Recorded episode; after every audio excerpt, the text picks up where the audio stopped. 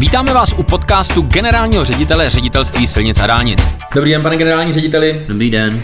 Pane řediteli, je to sotva pár dní, co jste eh, zahájil výstavbu dalšího úseku e, dálnic v České republice a ten úsek není jakkoliv v centru republiky. Ten je dost na okraji.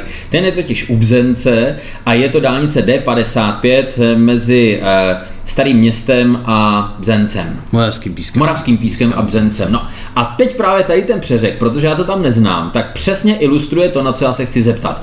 Proč stavíme, a to není moje ošklivý, můj ošklivý výraz, to jsem opravdu slyšel dokonce přímo v tom kraji, proč stavíme takovouhle dálnici do Kopřiv? Proč stavíme nějakou dálnici, která je někde daleko, kterou nikdo nepotřebuje?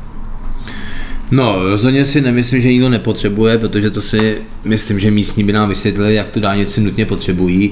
A kdo ten kraj zná a kdo zná ty komplikace na těch silnicích, jak první třídy naší komunikací, tak i na těch druhý, silnicích druhé a třetí třídy v tom kraji, tak si myslím, že dá zapravdu, že dálnice je potřeba. E, nejde jenom stavět dálnice v okolí velkých aglomerací kolem Prahy, kolem Brna, kolem Ostravy, je potřeba stavět právě dálnice na propojení těchto krajských měst směry, které třeba nejsou úplně přesně ty aglomerační, že by to stahovalo tu dopravu do jednoho centra, naopak právě je potřeba to propojovat mimo tyto centra, protože jinak těm centrum neulečíme. A dálnice D55 ve výsledku, až bude hotová, tak je to jedna z těchto dálnic. Ona sice nevede kolem žádného velkého vyloženě průmyslového aglomeračního centra, jako Brno nebo Ostana nebo Praha, ale naopak propojuje ten sever, jich mimo třeba například brněnskou aglomeraci a v případě se nám ji podaří postavit plnohodnotně, tak v tom případě prostě krásně propojí Ostravsko, Olmoucko s dostavbou dálnice D1 kolem Přerova, právě z dálnicí D2 na Bratislavu, případně pomocí obchvatu Břeclavy až jakoby někam směrem na Vídeň. Takže za mě poměrně nebo velmi důležitá dálnice, která možná je na okraji zájmu, ale naopak si myslím, že posléze, až bude postavena, tak pomůže nejen v té oblasti, kde na těch, jak jsem říkal, na těch silnicích ta situace není úplně jednoduchá, ale samozřejmě pomůže celé České republice. Tak mě to vede k myšlence představit si v duchu dálniční mapu České republiky a zkusit najít nějakou podobnou e, dálnici, která je takhle, řekněme, vystrčená z toho, e, řekněme, epicentra řidičské pozornosti, takových těch totemů, jako je D1, D5, 8, 2, že jo. E, tak napadá mě třeba Eh, že málo kdy se hovoří o dálnici D6, ovšem eh, mezi Karlovými Vary a Chebem. Že jo? Jak hmm. moc tam potřebujeme dálnici, pane řediteli? Protože tam dálnice už je nějakých tak, 15 let, že jo? A nějak moc o ní není řeč. To, že nemáme dálnici D6 do Karlových varů, si myslím, že eh, je podstatně vážnější. Tam asi ta dálnice měla být rychlejc než z varu do Chebu.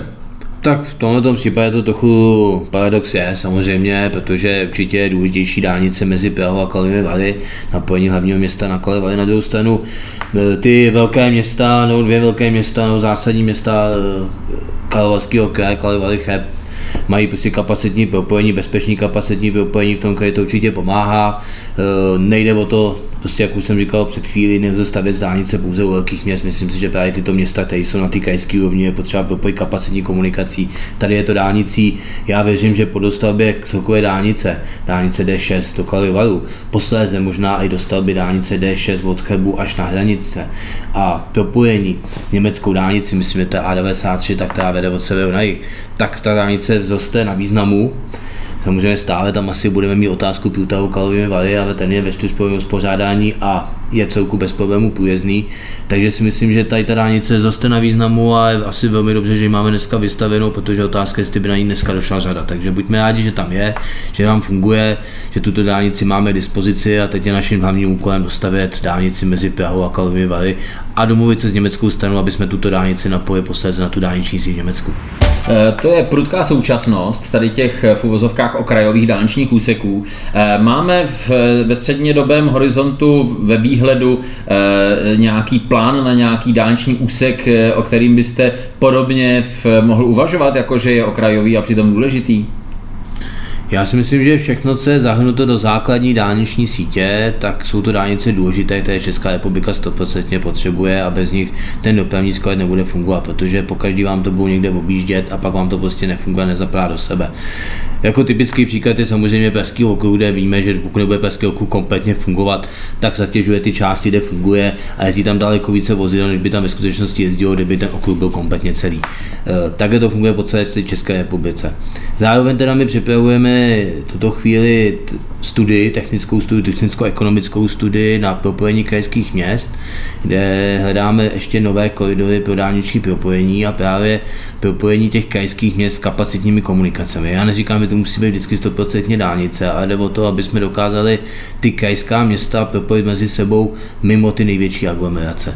Bohužel v současné chvíli stále v mnoha případech se vám vyplatí zajíždět prakticky třeba ku Praze, zajíždět k Brnu, abyste se dostali na, na, do jiného krajského města a to je špatně. My potřebujeme ty krajské města propojit mezi sebou, kapacitními komunikacemi a odvést tuhle tu dopravu, která zbytečně míří do těch velkých aglomerací, právě z těchto aglomerací a uvolnit ten prostor pro tu dopravu, která se míří a má zde nějaký cíl, nikoliv jenom projíždí. To znamená, tohle je naším cílem, tato studie tu chvíli se dodělává na jaře, by měla být v čistopise a pak bychom je chtěli projednávat na úrovni jednotlivých krajů, abychom je zahrnuli jak do politiky územního rozvoje, tak posléze i do zásad územního rozvoje. Jak moc vzdálený plán to je? Já si nemyslím, že to je úplně vzdálený plán. Samozřejmě klíčová otázka bude těch územních plánů, tak aby se to dostalo do těch zásad, aby se to stalo součástí těch uh, krajských priorit, aby pochopili, že by potřeba tyhle, ty, tyhle ty kapacitní komunikace řešit. A když se toto povede, tak pak už můžeme standardní přípravu, to znamená, už pak můžeme jet s EO, eh, dokumentací pro součená řízení podle nového stavebního zákona a díky tomu, že se neustále ta legislativa vyvíjí, tak já věřím, že nové komunikace, ty budou nově připraveny a bude na nich soulad tak budeme schopni třeba daleko rychleji připravovat, než tomu bylo dosud. Takže věřím, že to nemusí být úplně vzdálený horizont. Každopádně ta naše studie se jmenuje dálniční síť nebo rozvoj dálniční sítě eh, k roku 2050, takže tam někam směřujeme, že bychom tuhle tu rozšířenou dálniční síť chtěli mít dostavenou. To je za pár let. Já, ty mě za pár let. tak už aby to bylo. Děkujeme, pane řediteli, hezký den. Hezký den.